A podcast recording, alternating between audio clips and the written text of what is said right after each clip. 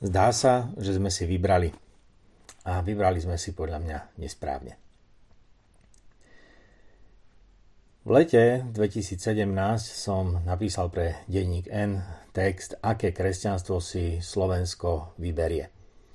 Konštatoval som o ňom, že môžeme definitívne konštatovať pri pohľade na verejný diskurs za posledné obdobie, že kresťanstvo, ktoré si Slovensko po vtedy 25 rokoch života v pluralistickej spoločnosti vybralo, je kresťanstvo rituálov a otrhnutosti od praktického života.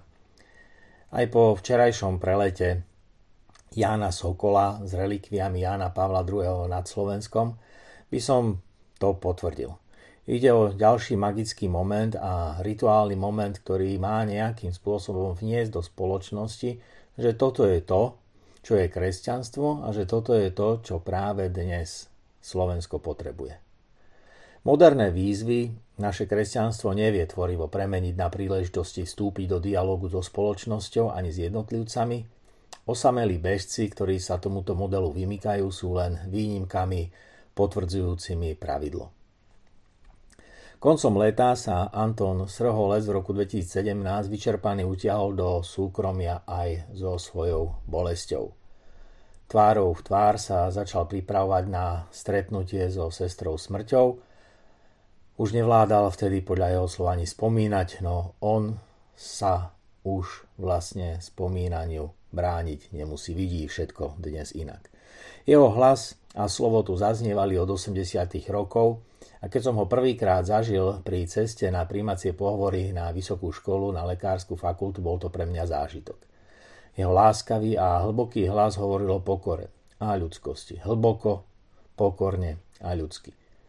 Bolo to v roku 1988 v marci, keď ženám zaželalkých sviatku úprimne zo srdca veľa trpezlivosti a požehnania. Matkám aj pracujúcim ženám, ktoré už svoje materstvo prežívali inak ako s deťmi v náručí. Potom som Antona Zrholca vydával ešte veľakrát, ako od oltára Blumentálskeho kostola s modlitbou na perách aj v príhovore hovoril o Bohu a ľuďoch, o službe a láske. Po revolúcii sa ako si stratil. Aj predstava kresťanstva a obraz Boha, ktorý predstavoval sa z verejného priestoru, ako si vytratili – lebo okázale cirkevné kniežatá Trnavskej či Bratislavskej dr- cirkevnej državy nepotrebovali jeho hlas, ani službu, ani zrkadlo. Keď však otvárali na sútoku Moravy a Dunaja bránu Slobody, bol tam Anton Srholec ako predseda konfederácie politických väzňov práve on. Ako otec svojich bezdomovcov z Resoty, ako brat tých, ktorí boli umlčaní a nevypočutí. Jeho stretnutia s mladými na ekumenických bohoslužbách na pohode rovnako prekračovali rámec bežného cirkevného spíku. Pamätám si, ako som ešte ako študent čítal so zimom riavkami na chrbte jeho knihu o svetle z hlbiny Achimovských lágrov, posolstvo o nádeji a láske z minulosti pre prítomné chvíle a pohľad do budúcnosti. Každé stretnutie s ním bolo pre mňa zdrojom nádeje, povzbudenia a optimizmu aj posledný e-mail, ktorý mi poslal ako odpoveď na jeho riadky, keď som sa dozvedel o jeho naozaj vážnej a ukázalo sa neskôr skutočne smrteľnej chorobe, sa stal zdrojom povzbudenia pre mňa, nie pre neho. Otec Antonio unavede, no dôstojne odišiel zo Slovenska. Chrám, Blumentálsky chrám pri jeho pohrebe bol plný ľudí. Z nemocnice vykročil domov, vtedy v lete 2017 priamene a spokojne, lebo bojoval celý život dobrý boj a bojuje ho aj dnes ako náš orodovník u nebeského Otca. Kto stál pri lôžku človeka bojujúceho so zákerne bujnejúcimi bunkami, vie odhadnúť a radšej o tom nebude verejne hovoriť. Ja som sa však rozhodol o tom povedať týchto pár slov, pretože si myslím, že vzor iného kresťanstva ako to, ktoré si tu na niekto nejakým spôsobom teraz privlastňuje, bol práve Anton Srholec. A vidíme to, že toto kresťanstvo je a bolo možné. Čo však s tým máme ďalej robiť? Pri pohľade na angažovaný postoj, ktorý prezentoval on a možno zo pár ďalších ľudí, ktorí hovoria o kresťanstve a v mene kresťanov trochu inak ako oficiálna církev, tento postoj stelesňuje všetko to, na čom by veriacemu humanistovi a angažovanému občanovi dnes malo záležať. Toto sa však vynára e, na pozadí toho, akú tvár slovenského kresťanstva vnímame keď na Slovenskom lietajú cirkevní hodnostári raz s relikviami Ježišovej krvi, inokedy s relikviami svätého zosnulého pápeža Jána Pavla II. a v čase koronavíru sa snažia vzbudiť pocit, že toto je to, čo Slovensku naozaj pomôže. A mnohí jednoducho vnímaví a vnímajúci veriaci ľudia to naozaj tak aj berú. Táto mágia, toto čarovanie nad Slovenskom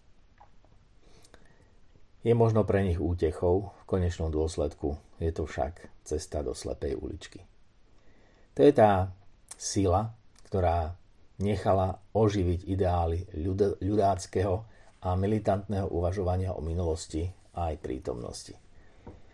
Dovolila, aby takto uvažovanie ohrozovalo našu budúcnosť. Slovensko si svojim strachom z globálneho zbližovania, kontaktu s multikulturálnym svetom a univerzálnymi výzvami vybralo túto cestu zápecnického zjednodušovania a magického náboženského primitivizmu.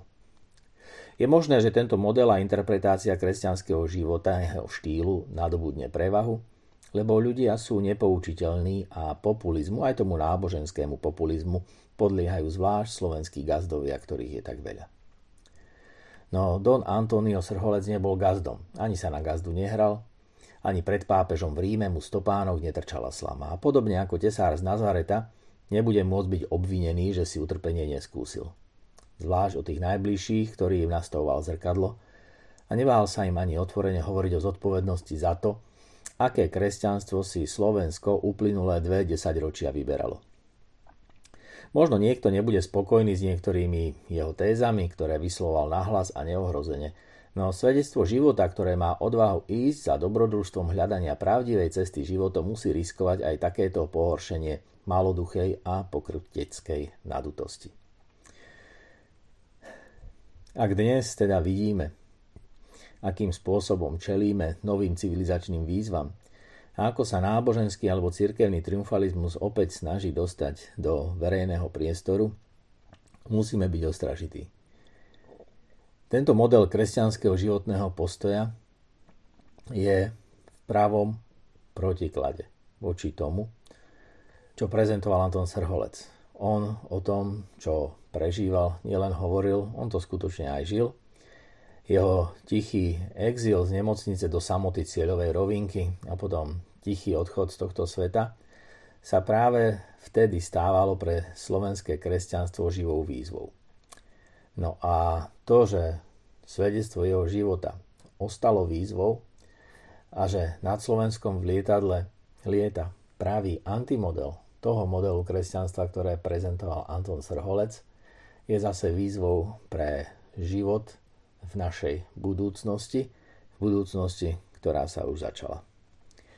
Ja sa volám Miro Kocúr a moje podcasty sú príspevkom k uvažovaniu a k tomu, aby kritické myslenie a viera ostali v súzvuku, aby to, čo je normálne, bolo normálne.